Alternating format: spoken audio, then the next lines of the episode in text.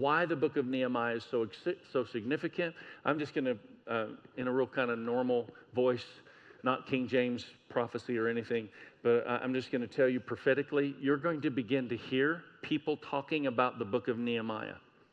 I just believe it's the season God is introducing to the church. I believe people are going to use Nehemiah as a frame of reference for what's about to unfold in the body of Christ.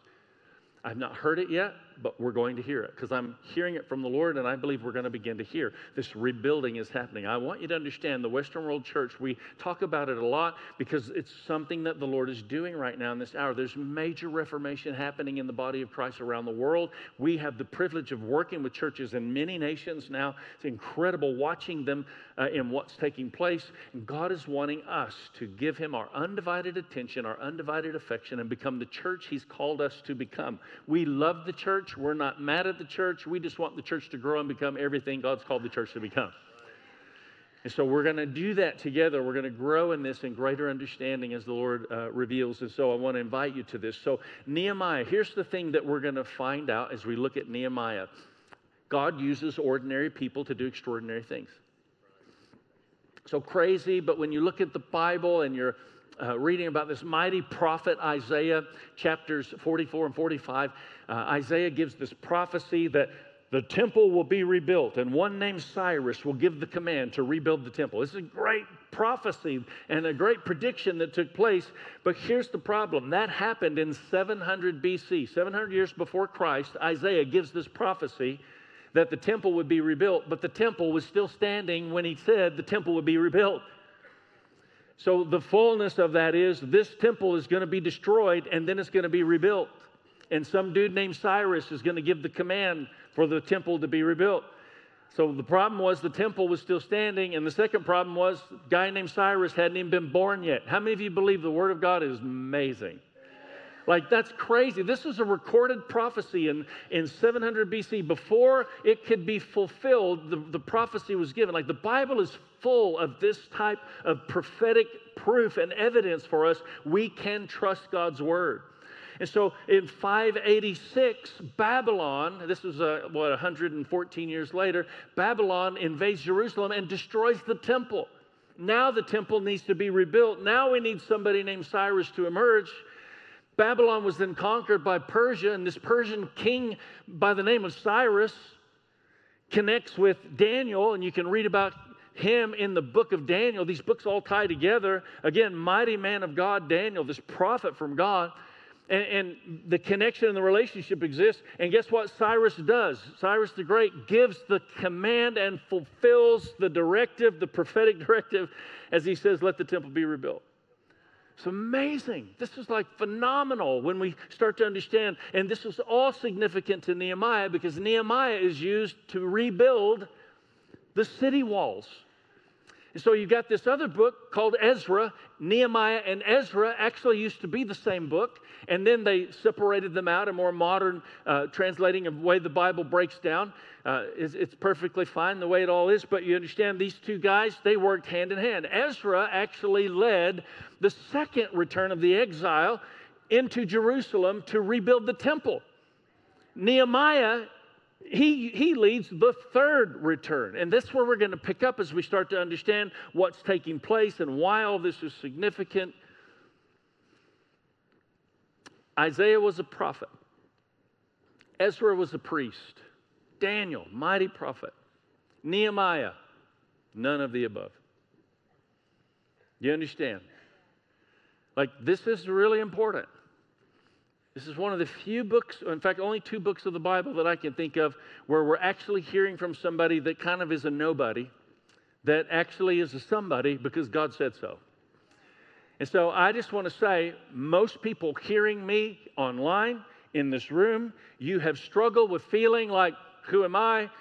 I, am not really somebody. I just want you to know you are who God says you are, and God wants you to be used mightily by Him in every context of your life, and that is the plan of God. So, Nehemiah wasn't a prophet, he wasn't a priest, he was a layman who served the Persian king in a secular position before leading a reformation of his day. And this is significantly aligned with what God is doing in this hour of the church.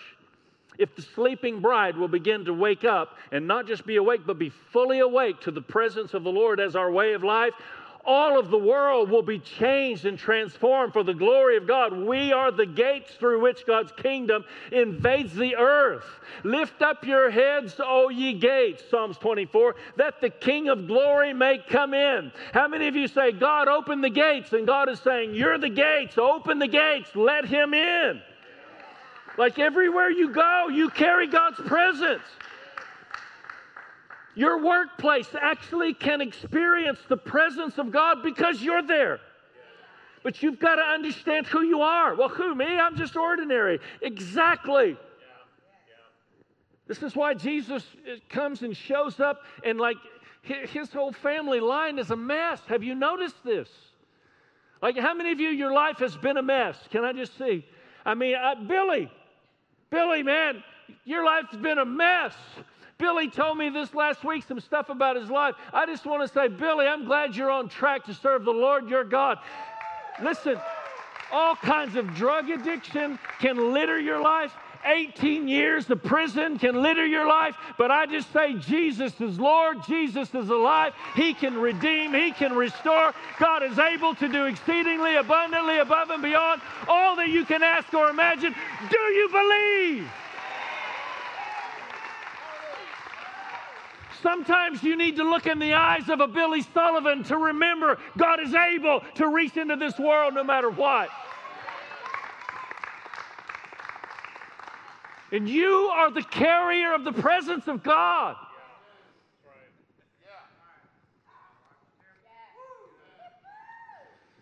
You have to understand who you are. Nehemiah is going to remind you of who you are. He's going to remind you of how to walk this out in your everyday, ordinary life.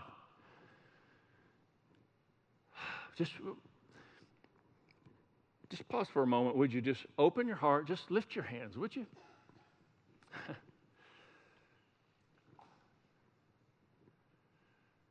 Lord, we invite you, awaken us, deepen us. We don't want to be more emotionally charged than we are spiritually mature, but it feels good to get revved up and to embrace the reality of what you're desiring for us to possess. So let the seed of your word be deposited in our lives, take root deeply, and begin to produce this tremendous harvest in Jesus' mighty name. Amen. You have to understand who you are. You're the sons and daughters of God in the earth. Our lives in this world, our transformed lives in this world, is proof positive God is God who says He has sent His Son Jesus to transform the world around us. So think about this. Used to say this all the time, haven't said it in years. Your job is what you're paid to do, but your work is what you're born to do.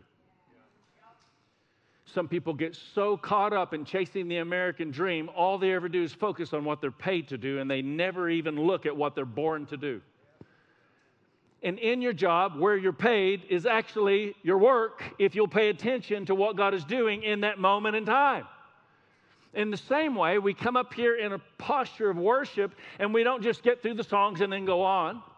But we pause and just say, Lord, what are you up to? We're trying to just be sensitive to Him. Tracy wasn't supposed to come up here and talk today, but she was impressed of the Lord to do so. We just want to be sensitive to what the Lord's doing. We want you to be sensitive to what the Lord is doing. That's how you discover your work. You don't just go to your job and this is what I do, and this is when I arrive, and this is when I go home, and this is the way I drive. Listen, sometimes you need to pay attention. The Holy Spirit might tell you to go into work a little bit early and pray over all the desks and see the fire of God start to fall in that place as people's hearts begin to be open to what God desires to do. Smith Wigglesworth walked onto a streetcar in, in the middle of, of, you know, he was the only one there as a believer. He stepped onto a streetcar to take a ride, and as he stepped on that car, suddenly just the presence of God filled the car, and people on the streetcar, without a word ever being said, began to weep and cry in the presence of God, repenting before God Almighty. This is who we are. We are carriers of God. We would agree God is more powerful than all the armies on the planet. Can I get an amen? amen? God is in you, therefore, every believer is more powerful than all the armies on the planet. got to translate this into expectation and faith and belief. And everywhere I go, I'm carrying this presence that can dismantle and disarm anything that may come my way. I want to grow in this. How about you? Your job is what you're paid to do, your work is what you're born to do. So pay attention to what the Holy Spirit is up to, and you'll discover your work, work even in the midst of the job. So, Nehemiah, ordinary believer, government job, serving the king. Without his ministry, the work of God wouldn't have been established in the earth. And Nehemiah shows us how God uses ordinary people to do extraordinary things when we submit our lives to his desires sacrificially. So his work involved things like working with city officials, securing building permits, scheduling lumber and supplies to be delivered, like rebuilding stuff. Uh, it may not look spiritual, but done in the power of the Holy Spirit, it is all of what God was doing in that moment in the earth, and he was using Nehemiah's availability to do so. I, um, Tracy and I know a police officer, and he shared that he was in northwest Oklahoma City and he got an alert that a, a, child with special needs was separated from his family, very young child, special needs, separated from his family in southeast Oklahoma City. The cop was in northwest Oklahoma City. He said, as soon as he heard this announcement over the radio, he's a Christian, the Holy Spirit prompted him turn right at the next light he did what the Holy Spirit told him to do, turned right at the next light, and this little kid was standing on the corner who they later found out really loved police. Somehow he's no longer in southeast Oklahoma City. Somehow he's now in northwest Oklahoma City. And when the cop turned right, the kid was standing there waving at the cop car and he was able to pick him up and, and bring him back to his family. This is what Christians ought to be like in the world in which you and I live.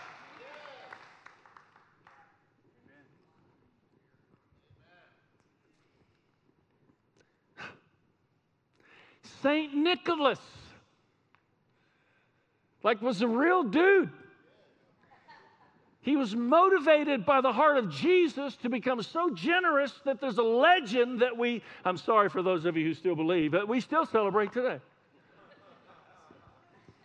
St. Nicholas got a word of knowledge from God about children that were being smuggled out, uh, abducted, and they were putting the children in pickle barrels to smuggle them out. They couldn't figure out how the children were disappearing. He got a word from God, shared a word of knowledge, and exposed a ring of child abduction.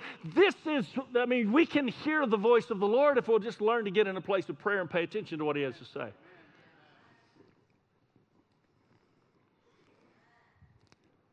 As you read, you're going to discover that Nehemiah had incredible favor and he made amazing plans, but this is what you'll see. He prays before he plans. There, there, there are people, we tend to either be praying people or we tend to be planning people. How many of you know planning people probably need to pray more and praying people need to plan more?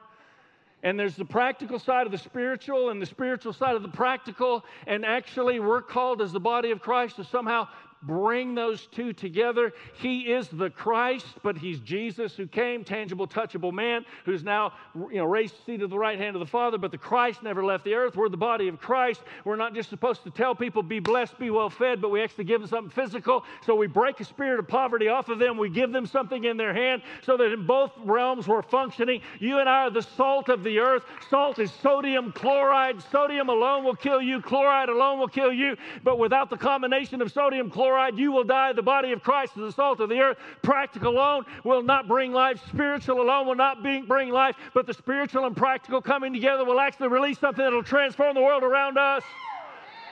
This is who we are.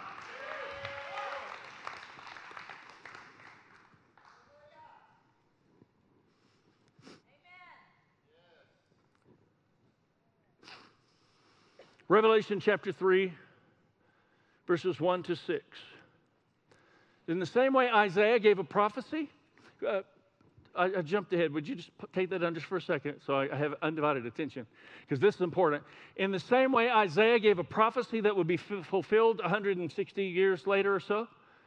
This is a prophecy we read out in the book of Revelation that there will be a last days church that will grow disconnected from what God is doing in the earth. That's what this is saying have a reputation of being alive. A bunch of people might be apart, but you really don't have the life of Christ in you. This is a prophecy the Bible gives us. Revelation chapter 3, verses 1 to 6 I know your deeds. You have a reputation for being alive, yet you are dead. You have a reputation for being alive, yet you are dead. Wake up and strengthen what remains, which was about to die. He who has an ear, let him hear what the Spirit says to the churches. God is reviving the churches in the day of our lives. Reformation is happening, and as we pay attention to what God is desiring to reveal, we are going to step into a place of greater life, and we are going to awaken that life in the lives of people around us in a powerful, profound, and significant way. A church that is truly alive to the purposes of God will transform a society in any society in which it exists. Everywhere we go, we bring God's presence to real life. It's who He's called us to be. John chapter 15, verses 4 and 5. You guys have used up most of my time.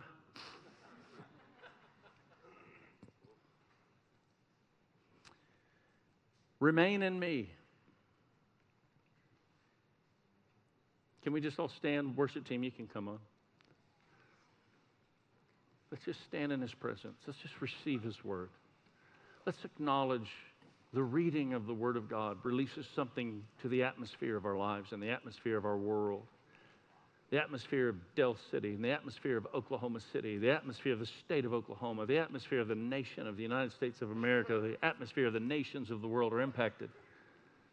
This is what Nehemiah has to do in rebuilding so that once again the reading of the Word of God can be given as the work of God in the earth as everyone gathers around the presence of God. And we see Ezra the priest and Nehemiah, this builder. They're both building, one spiritual, one practical. We'll see it more uh, clearly over these coming weeks. But they work hand in hand together, and there's great release that happens when there's security in the borders and the Word of God is being revealed and the church is being established.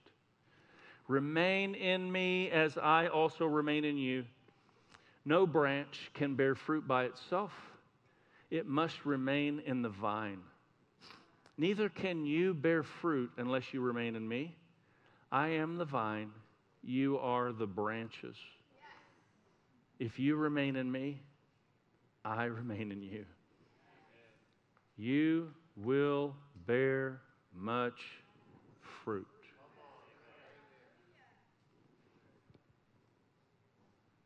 Apart from me, you can do nothing.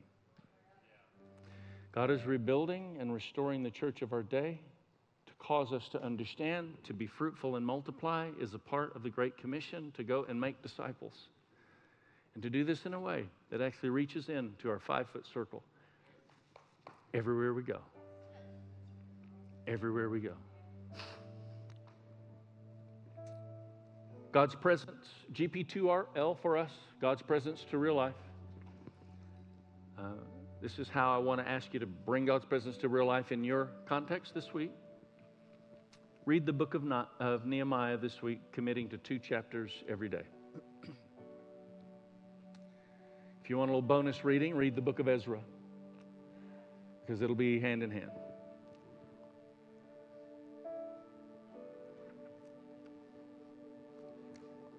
I didn't know how much to go into all of this, and I know we'll be kind of wrapping up here in a moment.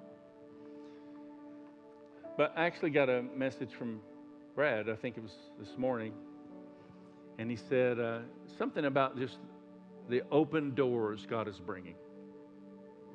And it, it took me back. Uh, Jason Sobel is the rabbi for the Chosen series. Like he's the one who verifies its doctrinal accuracy. he's a phenomenal guy. And he's been talking about how the Jewish New Year is about to come. And it's the year 5784, which means, translated in Hebrew language, the year of the door. And I heard the Holy Spirit saying before I heard any of that, we're about to come into a place of great harvest. The church is coming into a place of great harvest. Souls are going to be won into the kingdom of God. People are going to come to know Christ. The church is coming into a great harvest.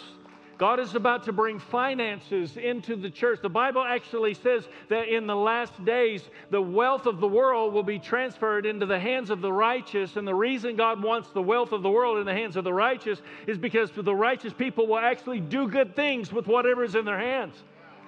So we're believing just for a tremendous season of harvest, souls, finance, redemption, restoration, all those things happening in this year of the open door. It's the year of the open door.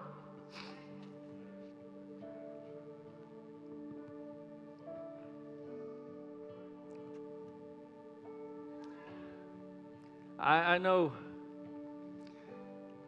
this is kind of crazy, but Nehemiah chapter 8 is going to talk about the Feast of the Tabernacles. And as I was just reading the book and I got to chapter 8 uh, again and, and realized the Feast of the Tabernacles is there where they gathered in tents. And the Holy Spirit said to me, Look at the calendar. I'm just telling you, on our schedule when we get to chapter 8 of Nehemiah and it's about the Feast of the Tabernacles, it's actually the same week this year where the Jewish calendar will be celebrating the Feast of Tabernacles. I just think the Lord is in this. And it just kind of ought to be that way. Like there should be a little super added to the natural in the way we walk this thing out. So come on, we just surrender to Jesus today, fresh and new. Fresh and new. Lord, would you lead us into this revelation of an extraordinary yet ordinary individual that we read about in the Bible who was used mightily by God that we can identify with when we're willing to surrender our hearts to you. So we just begin now by saying, Lord, we surrender our hearts to you. Take us into a deeper place of what it means to walk with Jesus. Come on, Jesus is Lord. He is who He says He is. He came, He lived, He died, He's risen from the grave. The single most provable incident in the history of the world is the crucifixion of Christ. We believe He is the Son of God. If that is the belief of your heart and the confession of your mouth, would you say a great big amen? amen.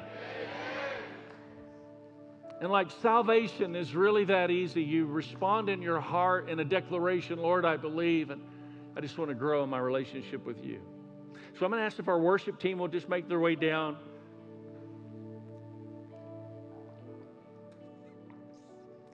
And we're going to take just a couple of minutes of pressing in. Would you just allow the Lord to awaken a little of what He's deposited and stirred? And I would invite your prayers next week as we look at Nehemiah chapter 1 and see what the Lord desires to reveal in this amazing book of the Bible. Lord, would you just have your way in all of our hearts? We surrender to you.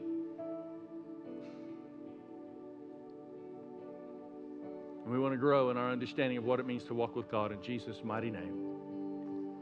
In Jesus' mighty name. Come on, just as we worship, then I would encourage you um, if there's anything we can pray with you about, come find your way to the prayer team and let us agree with you for whatever the Lord's stirring in your heart.